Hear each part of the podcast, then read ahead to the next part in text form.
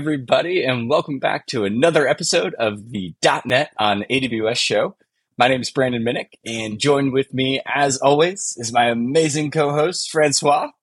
Francois, how was your week? Hello, everyone. Um, my week was uh, awesome, and um, I'm heading to to on my next week because um, this week I'm joining the bus. I, I don't know if you've heard about this but AWS is on tour this week in Europe. So we have a bus, um, an awesome bus with, uh, it's amazing. And we are going through nine cities. So today they are in London. Uh, on Wednesday, they are coming in Paris, uh, the city where I, am living.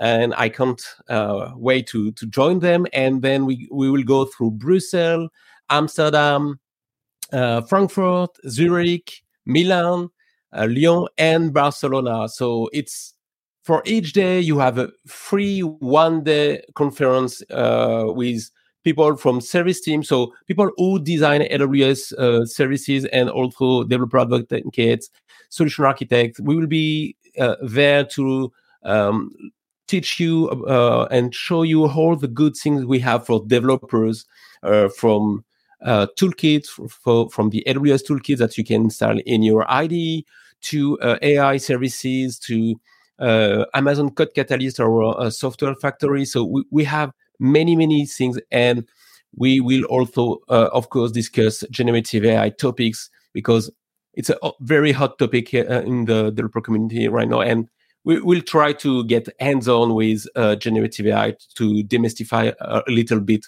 all, all, all this buzz because a lot of people uh, talk about generative AI, but as developer, my, my, my main question is, okay, that's fine, but oh, I, I, can use it this in my application. So we will discuss all this, this during the AWS on tour. So it's coming. You can join on uh, on this URL here, just there, and we, we can't wait to to see you uh, in person. Yeah, and that's AWS on tour.splashthat.com where you can sign up to join for free. And we already have Francois in the comments says AWS bus. so did we really rent a bus? Is this like a like when the Rolling Stones yes. go on tour and they get a cool tour bus? So that's exactly what we did. We we have a bus. It's a double deck bus, and with a, a coach uh, in it. Um, so yes, um, we don't drive. We we have a driver, so we are we are safe. Uh, otherwise, uh, probably I, am unsure if I would have trust my colleague to to drive these. right, or just I feel like I would be exhausted after spending all day talking about AWS than to jump behind a wheel and drive for six eight hours. That that'd be a long day, but super exciting. So glad to hear you're doing that. And yeah, of course, if you're listening, if you're watching, and you're in nearby somewhere in, in Europe, uh, come out and join us. And I think the other big announcement this week is we've got an, an audio podcast. So it's the same show you know and love, but if you haven't been able to join us live or maybe watching the videos is tough, you prefer to listen to the tranquil sounds of Brandon and Francois while you're driving you can do that now. Uh, you can find us on any of the major podcasting platforms for the .NET on AWS show. And so we're going to be keeping the same format, but we wanted to share it as an audio podcast um, to be able to reach more people, allow more people to hang out with us and consume the content as well. Because yeah, joining live on Twitch can be kind of tough, or even just scheduling time to watch videos. I know for me personally, I try to watch stuff on planes and catch up when I travel, but now you don't have to worry about that. Download the AWS on the .NET on AWS Show podcast, and you can listen to us wherever you want. Well, Francois, we have uh, such an amazing guest and so much to talk about today. So I don't want to delay him any further. Daniel, hey. welcome to the show. welcome. Uh, welcome. Woohoo. Um, thanks for having Daniel, me. Daniel, yeah, thanks so much for joining us today. For anybody who's never met you before, who are you and what do you do? Well, um, that's what I ask myself every day as well. So hopefully we can explore it together. no, so uh, yeah, well, I'm Daniel Marbach. So I'm a native uh, Swiss German. I live in central Switzerland. Uh, in a town called uh, Kriens, which is next to Lucerne, and we have a beautiful mountain called Mount Pilatus. Uh, I have a son. He's uh, 10 years old now in fifth grade at primary school. I just told this uh, François before the show. He's now learning French, and I'm trying to sort of uh, helping him with my past experience in learning French. So, but I guess I do a better job right now in in talking to everyone in in in English. But I work at a company called Particular Software, and we have basically a distributed systems platform that helps people to sort of build mission critical, uh, complex distributed systems, primarily based on sort of messaging infrastructure. And yeah, I, I basically, what I do there is um, everything from sort of hardcore engineering towards sort of a pre-sale solution architecture, as well as um, writing documentation, talking about the product. I really don't like to be sort of shoehorned into a box and uh, sort of labeled as he's an engineer, he's a solution architect. Uh, so because I, feel like there is so many things that you can explore in uh, in the context of distributed system and messaging that I I would li- I would like to also have sort of different things that I juggle throughout the day, and that has been uh, sort of possible uh, at particular software so far. Yeah, that's pretty much it in a nutshell. Yeah. So cool. And and very much appreciate you coming on the show. Um, you were actually recommended to us by former guest of the show, uh, Laila. Uh, do you do you work with Laila at Particular? Correct. Yeah. So uh, Laila and I, we we work together uh, on various sort of assignments uh, for particular software throughout uh, the years she, since she has been uh, working for a particular software. I'm a I'm a bit longer around, but that that doesn't mean anything. Uh, it's usually it's probably usually the the other way around, right? The fresh people bring the the different perspective, and the grumpy people like me are just like just like making making the other people face palm. So I guess Laila has face palmed quite a few times. No, I mean, um, we we work together. We also sort of are sort of doing similar activities. She likes to uh, speak about uh, things, distributed systems, messaging, open telemetry. I personally also speak quite a lot about sort of messaging, service bus, uh, Azure related things, and also anything in between sort of async await like you, Brandon, as well as uh, sort of performance optimizations in .NET. Anything that I'm at the moment passionate about when the conference season is and I try to talk about the things that I have basically practical application throughout my day job and then hopefully give it sort of a, a nice twist for the people so that they can understand it through the lenses of uh, of myself. Uh, so yeah that's sort of my my angle where where I do talks. Yeah.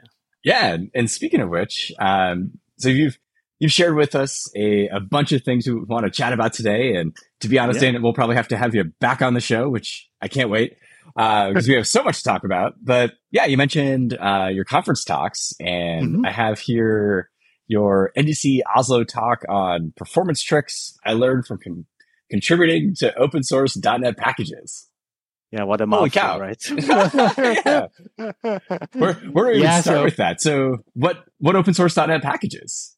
Okay, so uh, well, essentially, uh, one of the things that uh, I, I consider myself a, a, practical learner. I have invented that term. I'm not even sure if it's an official term, but essentially, one of the things that I, I suffer from is that whenever I read a book or when I go through the online documentation about things, I, I kind of feel like I have it figured out once I read it, right? But then when I'm sitting in front of the computer trying to sort of try it out, what I just read, I, I realize that I'm I'm basically in sort of the the children's shoes, and I don't know what what I'm doing here, right? So I have to basically go through the sort of the trial and error process of applying things. And usually, when I do this, I learn tons of things about the technology, about sort of my learning patterns, and then what I do is I try to sort of condense that knowledge that I gained from that into a talk because I feel like I'm probably not the only one that's uh, that has to go through this very intense sort of exercise of of learning things. That that's what I've done with the with the talk that you just mentioned. Essentially, what I've been doing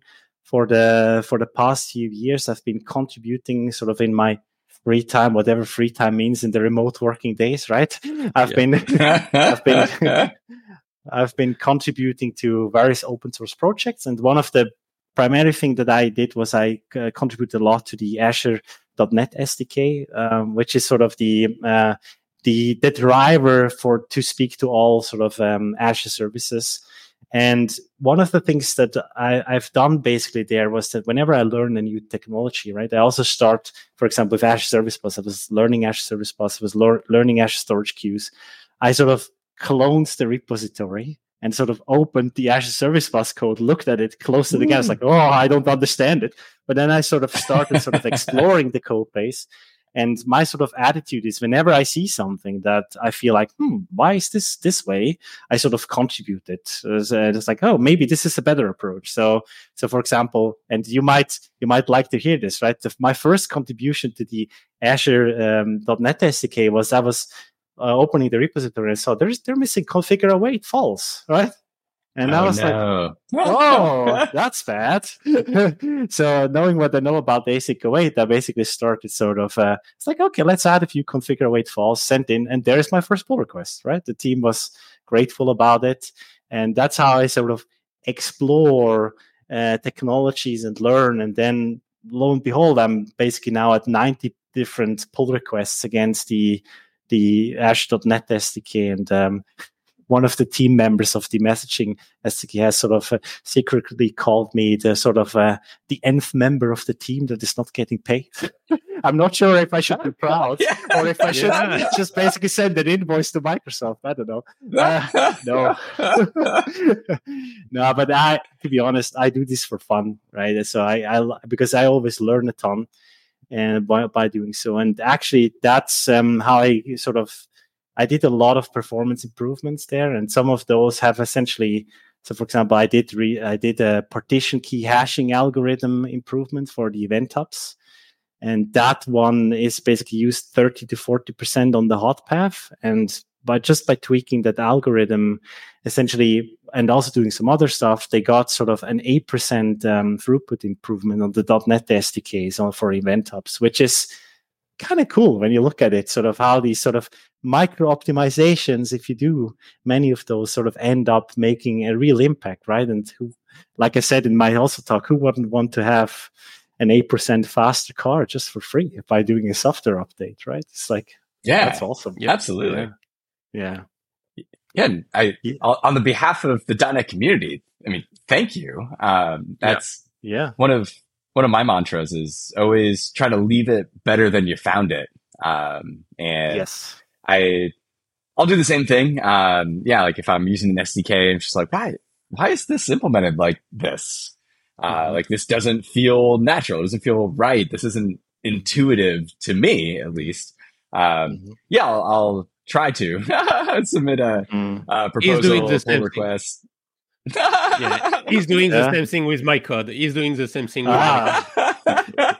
That's true. I, I owe Francois a pull request. Uh, we were we were actually together last week. Our team met in Seattle, and Francois was showing off some code. I was like, "Oh man, like you got to refactor that. Use some like refit if if everybody knows what refit is, and mm-hmm. IHTTP client factory, and get all those goodies in there." Um, but of course, I spent two hours working on it got it mostly working, but also broke it. So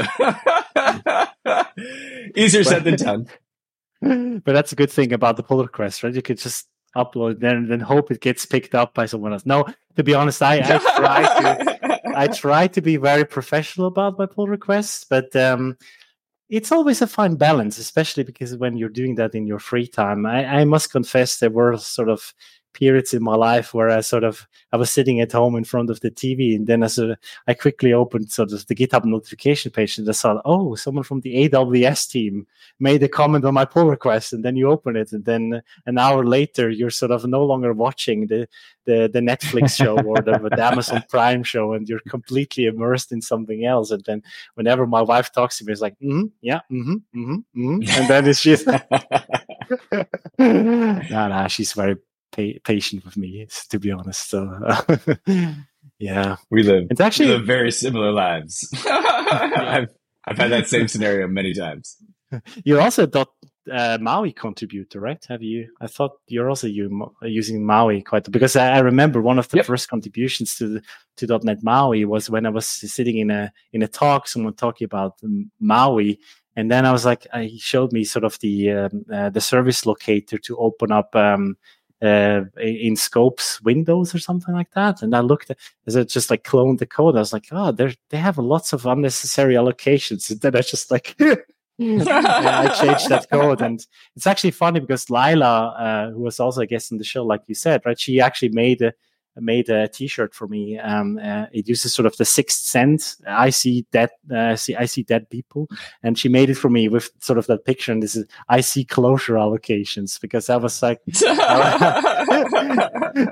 I was seeing so uh, so uh, so many uh, allocations, the closure allocations everywhere that was fixing, and uh, yeah, the, the sort of mini contributions to different SDKs. And as a matter of fact, one of my first contributions, I think, wasn't even to the Azure.NET SDK. I think it was to the AWS.NET SDK because I I remember uh, I was doing some work around um, SQS um, at that time because we were sort of trying to adopt a, a community version of an SQS integration into um, NServiceBus and uh, at particular software. And I was like, hmm, what is this SDK? So I cloned it and I looked at the code. It's like, oh, this looks, everything looks generated. And then I was like, hmm. And then I saw that they're using sort of a singleton pattern, but they weren't using it consistently. That caused sort of allocations on one side of sort of the request path. And then I basically ended up sort of opening the generator of the of the AWS.NET SDK. And then I fixed the generator. And then I was sending in a pull request, which basically changed every service definition in the SDK. And I was like, wow. maybe that's not a good start to to, to earn the trust of the team. But uh...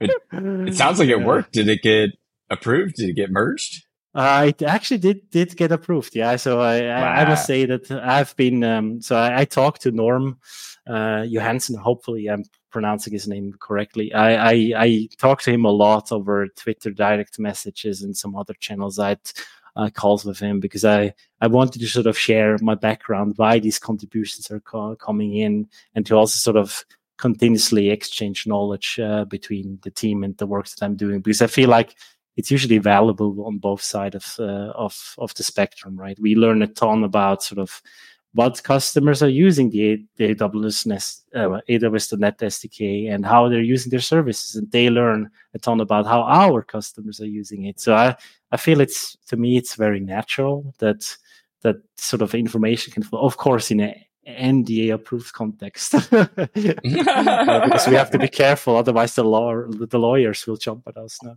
I'm yeah. just kidding. Um, for, for, just to for those who don't know who his Norm Norm Johanson is, our .NET guru at AWS. So for all things related to .NET, you can go to Norm and ask a question, and it's it will be it is unlikely he don't he doesn't know. So it's our yeah. .NET guru. Yeah, exactly. Yeah, yeah.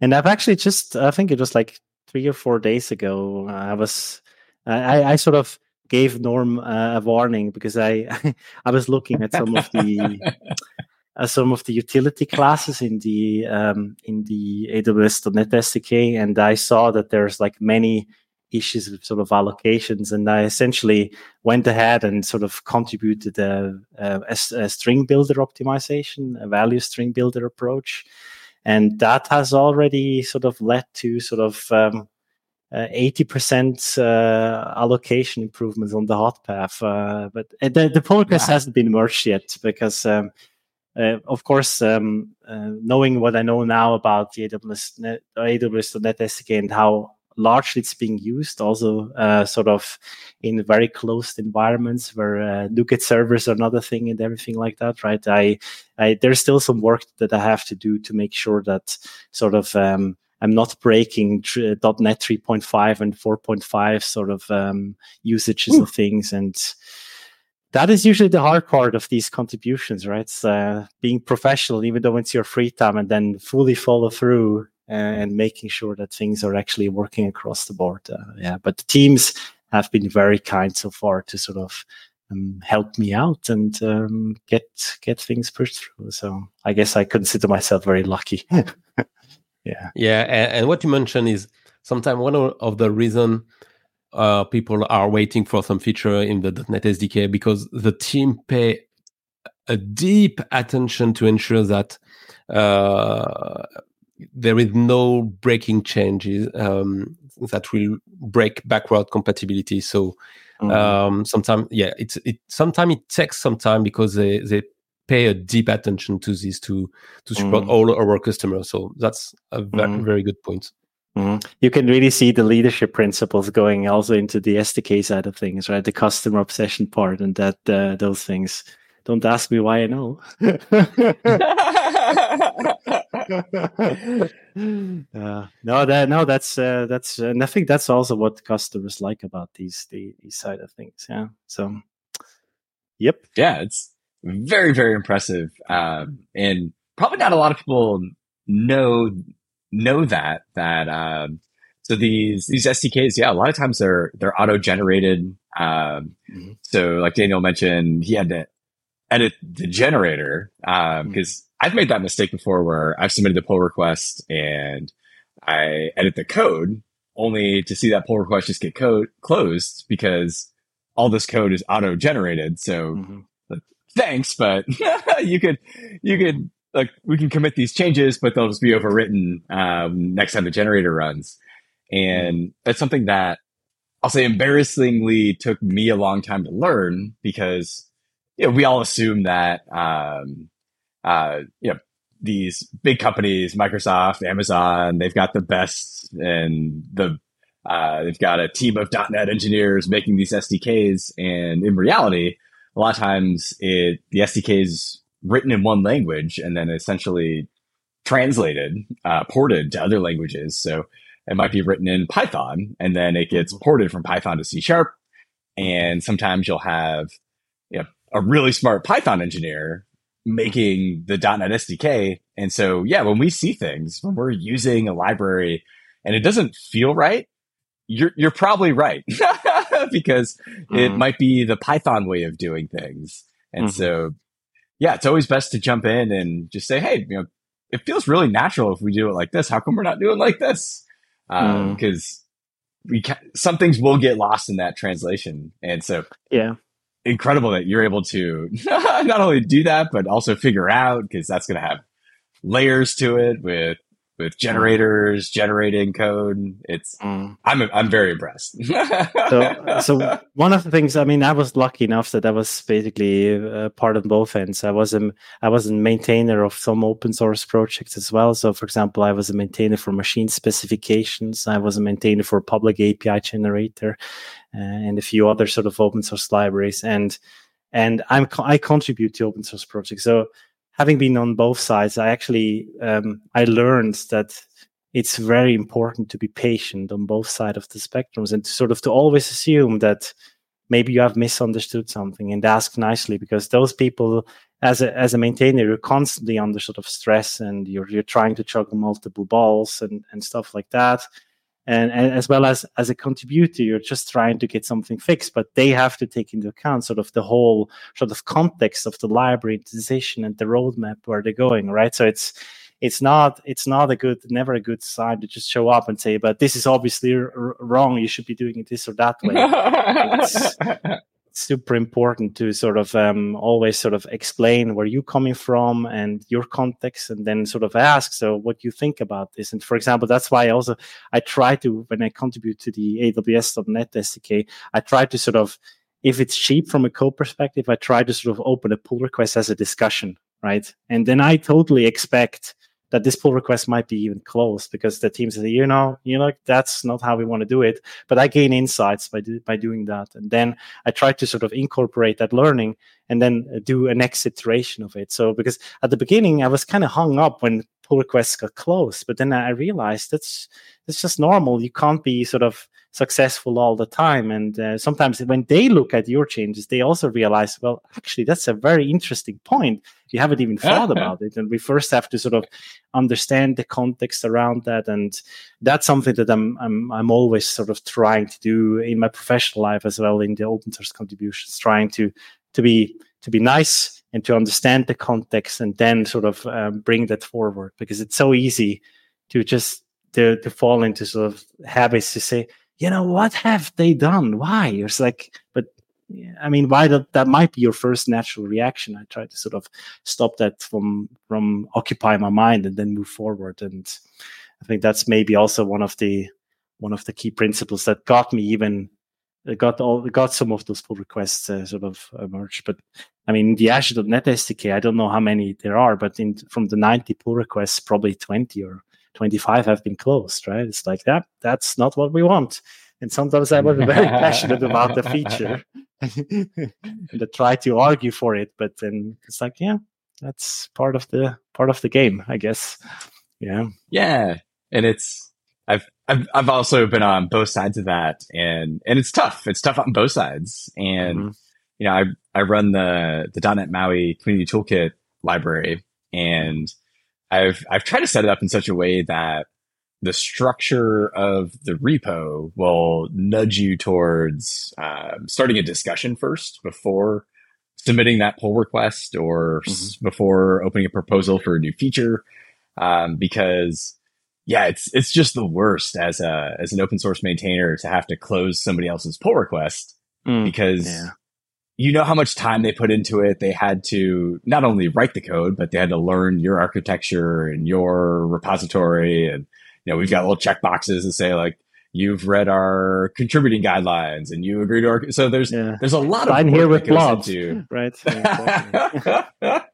and, and yeah, it's the worst when we have to close somebody's PR, but, but like you said, Daniel, you know, we just closed one last week and it wasn't that that there was anything wrong with it um, but it was just like, it's like, yeah, you know, this feature works great, but it's only for iOS and we're kind of, we'd be opening up the floodgates a little bit. And so our compromise was we added it to our docs. So instead of necessarily hard coding it in for every user of our library, we wrote in our docs, we gave the little uh, code snippet that would have been merged into the code base and said, Hey, if you're using, in this case, it was our media element player. So if you're streaming video and on iOS, if you want them to ignore that mute switch on the side, that uh, then add these lines of code.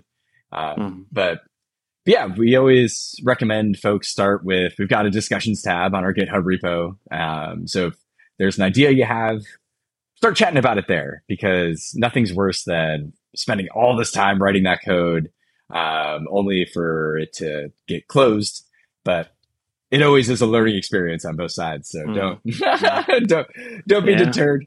Um, because yeah, I love that. You're, like you said, Daniel, your your good ideas, even if the PR is closed, we still we're thinking about those now, and we're yes, we're yeah, we're gonna implement something similar where we can, but. Yeah, it is tough um, managing multiple frameworks and versions and platforms, and uh, yeah. Sometimes we did it on purpose. you know, like yeah, what might what, feel like a bug to you is like, no, we have to throw an exception here because of all these other reasons. And so, mm-hmm, yeah, yes, we and could remove also- the exception and it would work. Huh. For your specific use case, but then we'd have a lot of confused and angry developers mm-hmm. elsewhere. Yeah, exactly. Uh, and I mean, what we also sometimes tend to forget is that, like, I mean, writing the code is i mean well it, while it's effort uh, sort of some of these projects they have a very very long sort of uh, life cycle time right? The aws.net sdk it still has .net 3.5 code in there right? That the, the team has to maintain right? So that's that's like wow. And then if you think about it it's like well you uh, you hand over a pull request it gets merged I mean, you're no longer responsible for that sort of code, right? So, so for example, once I, I made some performance optimizations, and I'm going to use air quotes here, right? In the, oh, the Azure.NET SDK, and I proved it that it's actually working, but I did actually break um, sort of the code path for some endianness system on, on the other other other hand, even though the team approved it, but we only found it out like a few weeks later. And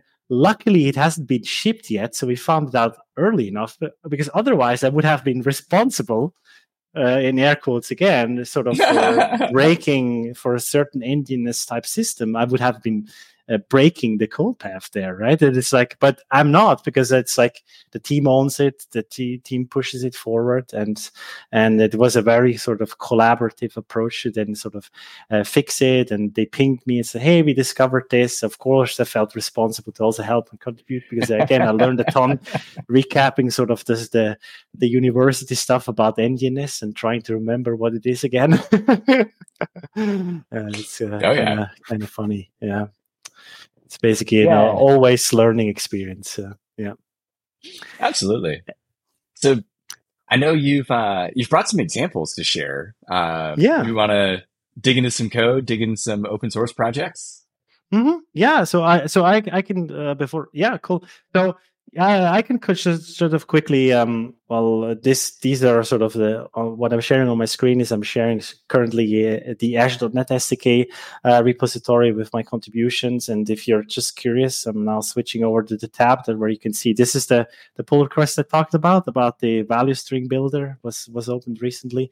And uh, I'm, I'm, always when I'm doing sort of pull requests, I'm always sort of trying to sort of also add. Scrolling down now, as you can see, there's like a benchmark that essentially shows sort of what the value add the team would get if they're sort of uh, merging this pull request. And as, for example, as this one, since this is in the AWS uh, .NET SDK utility. Um, um, it is a, a, core sort of class that gets used everywhere across the SDK. You can see that I'm basically saving. Uh, I'm getting 11% more throughput on the hot path, and I'm sort of saving. I'm falling down from 3,100 uh, bytes down to 600 bytes of allocations on the hot path to basically also sort of demonstrate, hey, look, this is why you probably want to take in the complexity of the code. And I've done that not just for this I've also sort of recently been in my work, I've been sort of um, uh, using DynamoDB and starting to use that. And we were sort of trying to write the persistence uh, for DynamoDB. Um, I'm not sure if the listeners that are listening know DynamoDB, but it's some people call it a key value store, which is a massive understatement. Never call DynamoDB a key value store because it's an extremely highly scalable uh, NoSQL uh, database that has lots and lots of features. And as far as I remember, I think uh, 2000 and, uh, in uh, 2020, uh, so essentially Amazon Prime Day was like running like full steam on uh, on DynamoDB, and the, the numbers that it sort of crunched out was was it was impressive. They got 60 trillion calls of DynamoDB and uh, over uh, 66 hours, and that ended up being 80 million requests per second, which is like insane, Ooh. right? It's like a, it's like wow. And now I was looking at DynamoDB and we wanted to write a persistence for NServiceBus. And the NServiceBus, what is it? Sort of a, I'm going to show that it's a, it's a, it's a messaging uh, framework that sort of um, allows you to sort of uh, write uh, in sort of very, like, sorry, let me just share the, uh, the other parts. Uh, so this, this one so uh, I brought here sort of um, an an NServiceBus Lambda DynamoDB SQS SNS sample just to to, to demonstrate uh, what NServiceBus can do. So so for example. here, uh, what we can see on my screen is uh, I have sort of an, an endpoint uh, that uh, can sort of is connected to SQS, and that's the SQS transport. And then you can start that one, and then you can just send messages into AWS. And then on the receiving end, uh, essentially what we have is we have a lambda function and you can see here that's a sort of a lambda function that uh, I've set up using sort of the system text JSON serializer and it's using DynamoDB persistence. And what that means is I'm essentially telling NServiceBus, by the way, connect uh, whenever a message comes in, and that's down here uh, from from Lambda, an SQS event, call this processing thing, and then essentially whenever someone wants to store data, uh, store it into DynamoDB. And um, I can even deploy this uh, quickly to just um, demonstrate how this works. Um, so here I have um, on this end, I have here the uh, the sorry, this is the console to this one. Uh, I'm using here the .NET Lambda toolkit uh, uh, to do a serverless uh, deploy, and I can basically just say, "Hey, just uh, deploy this to AWS and then it builds it.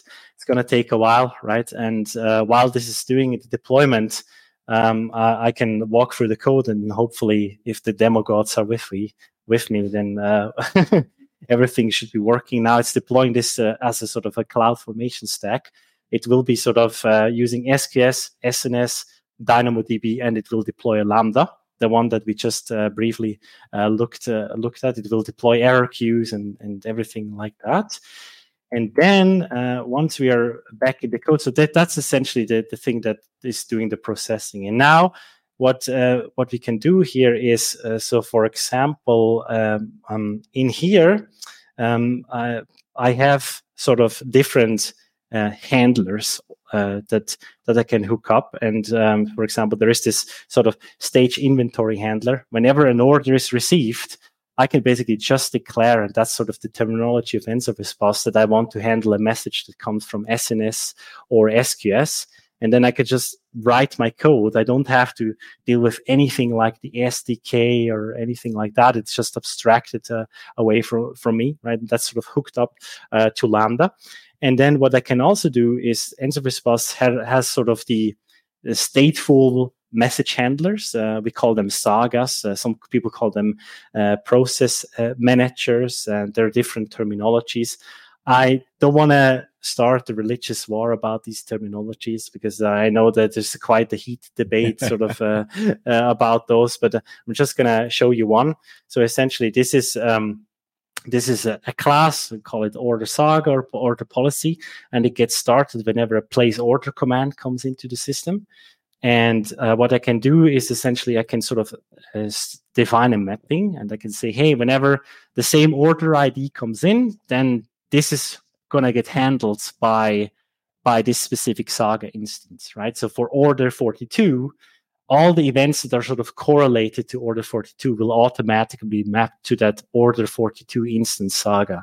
Um, and that's all the magic you have to do. And by the way, this is now sort of mapped to DynamoDB. So we're automatically doing sort of the necessary uh, persistence infrastructure, uh, storing it in DynamoDB, efficiently loading it from DynamoDB and stuff like that. So, um, the, or if people want to use Aurora or, uh, or some other SQL uh, database, they can basically just flip a configuration flag and then the data will be stored in a relational database. And then you can again sort of focus on just sort of declaring um, sort of your business logic, right? When a place order comes in, you can basically say, well, there is a business SLA because if we cannot fulfill the order within here, of course, for demo purposes in eight seconds, then we're going, uh, then we're going to sort of uh, get an order delayed.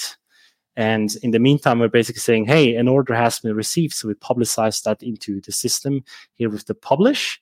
And then essentially when the order should be delayed, right, what we can essentially do is we're getting called by the infrastructure um, automatically. Um, and, and, then when the saga has not been completed because we fulfilled the order, right, then sort of this sort of event will, uh, this event handler will be called and we are getting the timeout in, in eight seconds. And then we sort of publish sort of the order delayed event that then is, for example, here in this very simple example, is then handled by the client UI and then what we're doing is we're basically calculating sort of a voucher code, uh, 10% or whatever that is, reduction on sort of uh, the next order out of the sort of order value as an example for a business logic that you could, for example, ship out uh, to customers and saying, Hey, I'm sending you an email. We're really sorry for the inconvenience. The order has been delayed.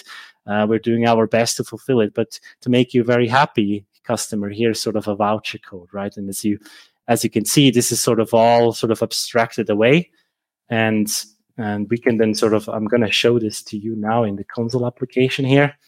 Um, I'm going to open up the, so the, the, the Lambda is now deployed um, on my sort of uh, AWS account. And now I can sort of start the client UI. And of course, because I'm a, the best UI developer ever, right? It's, uh, it's, it's using the latest, uh, React JS magic. No, okay. Of course, now I'm just using a console application. I'm the so as you can see now, I can sort of um, uh, do order placed events, and they will be processed, right? And now when we when we go to um, AWS, what we can see here is if we're going uh, to look at uh, DynamoDB as an example, uh, we can explore the table items, and this is probably way too small for now. Uh, let me just zoom out a so, little bit. While you are booming, for those who are uh, hearing us uh, in the podcast, oh so yeah, Daniel is in, Thanks. In, in, the AWS console right now, uh, navigating to mm-hmm. the DynamoDB console. Uh, and of course, if you want to see what he is doing, you can always um, go and uh, look at the record of the show uh, later. Yeah, thank you very much, uh, Francois. I forgot that, even though Branch amended it. Thanks for compensating for for that one. Yeah, so I'm basically showing sort of the DynamoDB uh, table explorer, and in there, I'm now uh, sort of I can I can sort of click on, so for example, a DynamoDB uh, item, and I see this is the the order saga that I talked about. That is essentially a class that defines the business logic and sort of the stateful information for an order.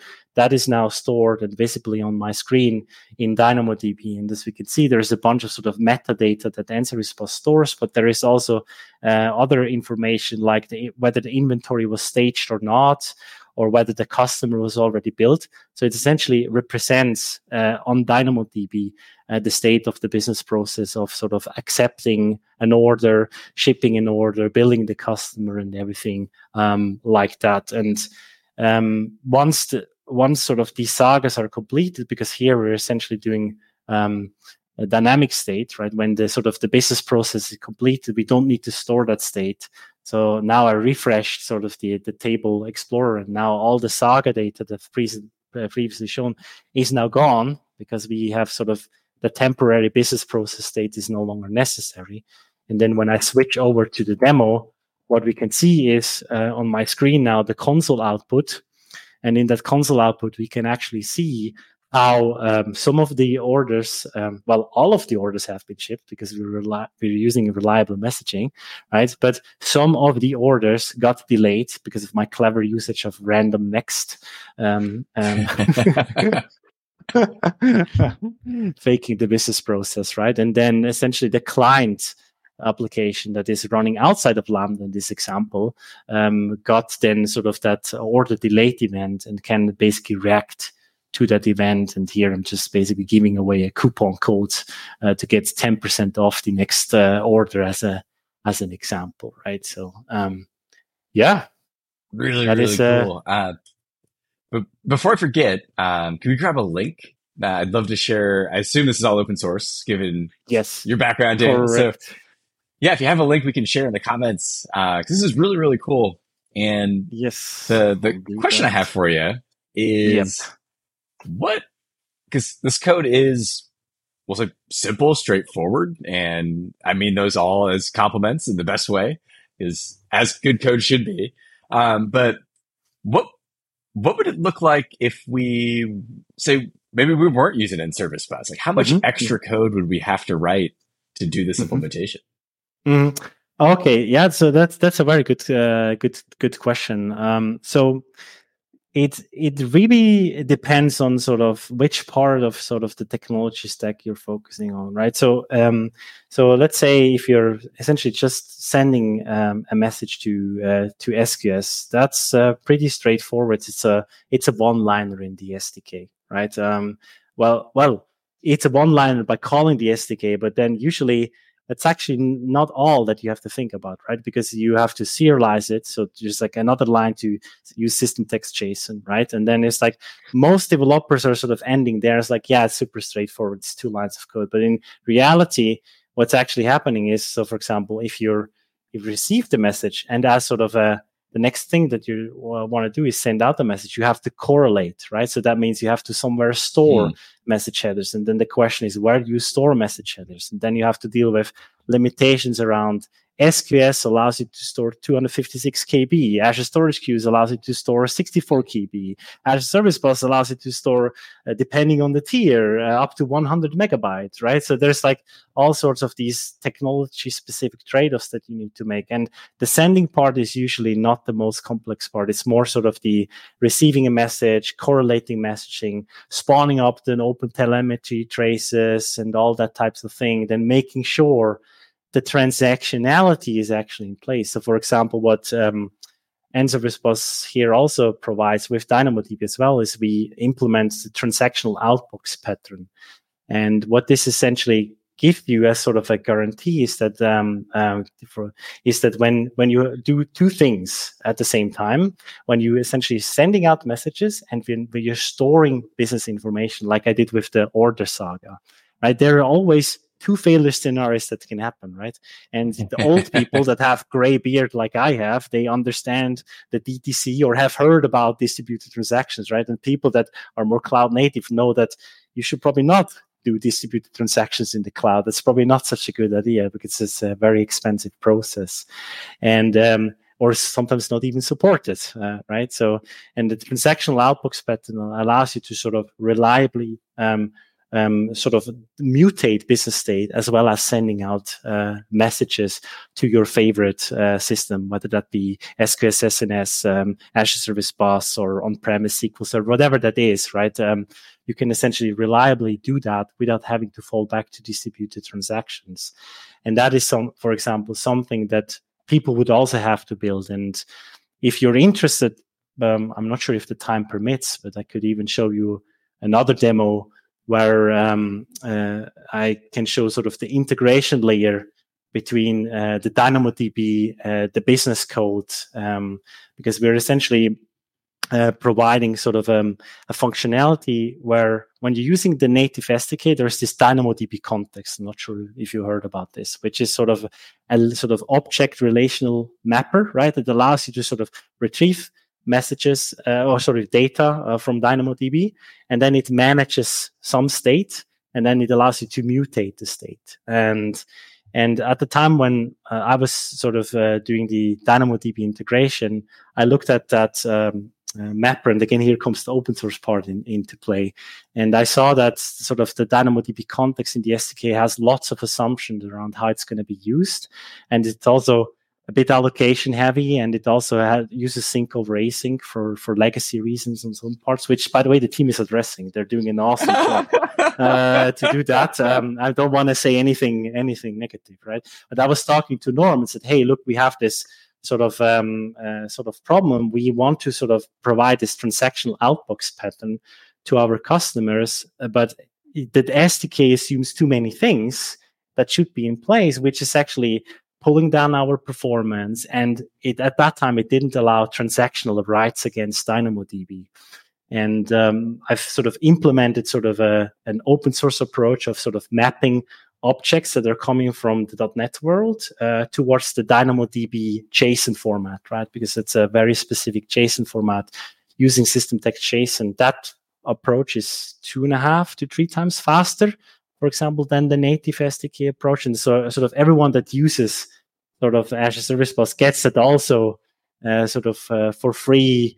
Um, and then what they get is essentially atomic guarantees between their business writes and their SQS uh, integration, which is very, very, very tricky to achieve if you're sort of custom writing. To answer your question, finally, right? Uh, sort of custom writing all that stuff on top of of the SDK because that part really means that you have to think carefully about every placing of lines of code in every position. Right? It's like, okay, what happens if we're losing connectivity on this specific line of the code? And then what is what are the consequences of this? And can there be um, ghost messages occurring, so messages going out where they shouldn't be going out, or can there be phantom records in the database, which then with unique key constraints and whatnot creates all sorts of problems down the line of your system, right? And sort of from a sort of contextual uh, uh, problem perspective, NServiceBus takes care of these things uh, on top of the on top of the SDK, um, and so many other things as well. Yeah. Oh, it's incredible. I mean, I'm I'm totally sold. I don't see why you wouldn't want oh, to use it. Uh, but uh, I do have a question for you because it sounds like one of the cool things NServiceBus allows you to do is abstract away. You know, when we when we write our code for the cloud, um, there's always that concern that we're going to get locked in. And it sounds like if we write our code using NServiceBus, then we could leverage. We could do something where we could do multi-cloud, for example, where we have uh, one cloud backing up another cloud, or if we just didn't want to get locked in. Um, yes. We always wanted to keep the options open. Mm-hmm. And so mm-hmm. there's not only the benefit of all the all the scary things you just described that could go wrong that we'd have to manually worry about, um, but I think it also opens up that door, that opportunity to keep your code more flexible, which is which is always good. Uh, you know, there's uh, good things and bad things about uh, yeah. cloud nowadays, and um, yeah, one is always that concern of getting locked in and mm. and keeping the code flexible. So yeah, not even um, not even just locked in. It's like, for example, I'm not sure if you know that, but for Azure Service Bus specifically, the one of the most requested feature on on sort of their user voice is actually having a local emulator for uh, Azure Service Bus running in Docker, right? And so, for example, someone that is um, wants to sort of have something that is e- locally easily to just like F5 debug. So, for example, Event Service Bus is literally just one line of code where you switch, and we call it the learning transport and learning persistence. And poof, DynamoDB is gone, SQS is gone, and you have everything sort of locally uh, you can step through the code. It have has similar reliability guarantees, and there's essentially nothing to worry about. Or, for example, in acceptance testing environments, where or, or sorry, in in CI/CD environments, you might be saying, well, we want to have some tests that go against the real service because that I always recommend that. But there there might be certain scenarios where you're saying, well, for efficiency reasons, um, because we want fast feedback for the tests so, for example, you could swap out the transport with something that can run locally on CI/CD, is much faster, maybe, and then you can, uh, for example, use a file-based transport that we provide, and then you can run certain set of your sort of integration tests against that, and then that problem is also gone. It's not just sort of multi-cloud uh, uh, scenarios, but it's also local testing and sort of sort of test pyramid abstractions of how many tests of this category do I need where. It's like, yeah, there there are many aspects of uh, of that uh, picture. Yeah, so love that. Right, like those are the things that you don't realize you need until you need them. Where you get to the point where you're implementing that CI/CD pipeline and you're getting ready to automate everything, and all of a sudden you just you just can't. so mm-hmm. I mm-hmm. love having that option there. Um, Dana, we've only got a couple minutes left, and mm-hmm. I realize um, I didn't ask you. We we only have one question that we asked every guest that comes on the show, and I forgot to ask it in the beginning. And given just your vast background and all of your amazing contributions, I'm sure people would even be more curious to know how'd you get into .NET? How'd you start writing C sharp code? How'd you start getting uh, into opening pull requests to the AWS SDK? Mm-hmm. Wow, yeah. where'd that all come from? yeah, well, uh, very good question. So originally, I was doing mostly sort of uh, PHP, Object Pascal, and uh, in my studies Java. And actually, during uh, my studies, I uh, I would say that was my first like real exposure uh, to .NET. I was essentially writing um, sort of um, um, together with an external customer, we were writing sort of a, a client server based application that was implementing, it's called APP6A, which is a NATO standard to define sort of military uh, movements and stuff like that. And we were sort of implementing a client server application that was at that time, cough, cough, still using WCF uh, to sort of do the whole remoting.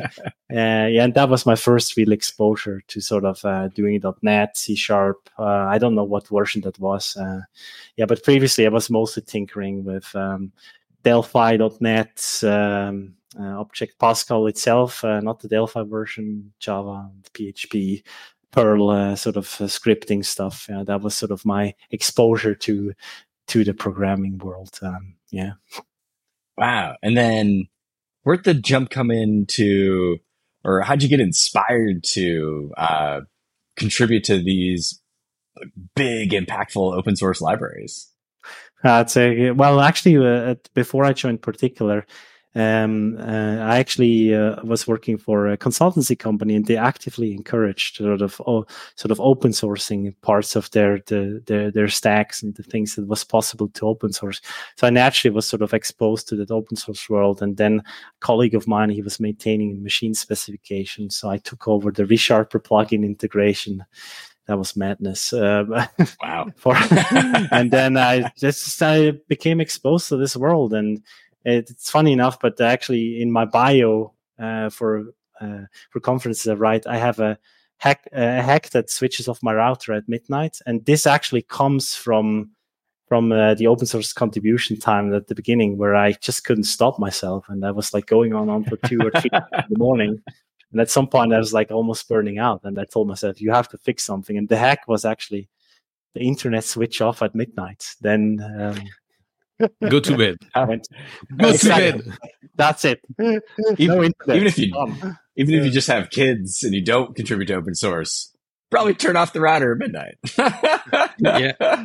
yeah, it's a healthy practice. Uh, well, some people are just better in sort of doing that and just switching off. But when I'm deep into things and tinkering about stuff, I have a hard time to say stop and and let it go. So uh, yeah, that has pros It's and a- cons. I it's, it's a good problem to have. You know, you could be addicted to smoking or you could be addicted to open source. And I'm sure doctors would recommend one over the other.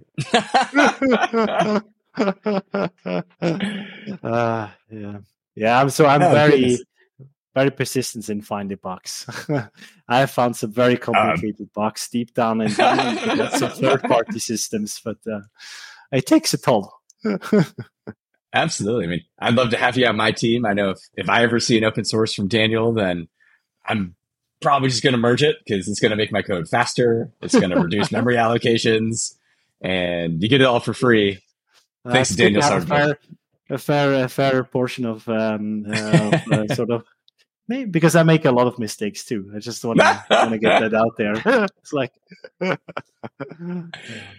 Love it. Well, Daniel, we got about two minutes left, um, and would love to have you back on for round two, where we can dive even deeper. You said we have we have demos we didn't even get to show off today, so well, Yeah, we'll sure. we'll coordinate offline, get you back on. Um, but for folks who want to stay in touch, who want to keep up to date with your awesome pull requests, all your open source work, uh, where can they find you? Uh, they can find me on Twitter at, at Daniel Marbach. They can find me on LinkedIn under my name. They can find me on Mastodon, uh, on the Fosstodon instance, uh, under, under my name. Uh, what else? Uh, yeah, I think that's, uh, pretty much it. Yeah. I'm happy to, to also answer any questions about messaging, distributed systems, AWS, Azure Service Bus messaging. If they have any questions, they should just hit me up on Twitter, Mastodon, LinkedIn, or send me an email to And when, when is your dot. next conference? When is your next my next conference? It's at uh, I'll be speaking at NDC Porto, where Brandon will also be, as I as I heard, and That's right. I will be giving a workshop in .NET Warsaw, uh, Warsaw uh, the Developer Days Warsaw, and at the end of October. That's sort of my speaking engagement for this year. Uh, yeah, Incredible. Well, thanks again, Daniel. And thank you for watching. Thanks for joining another episode of the .NET on AWS show. We'll be back in two weeks with another amazing guest. Until then, we'll see you later. bye bye.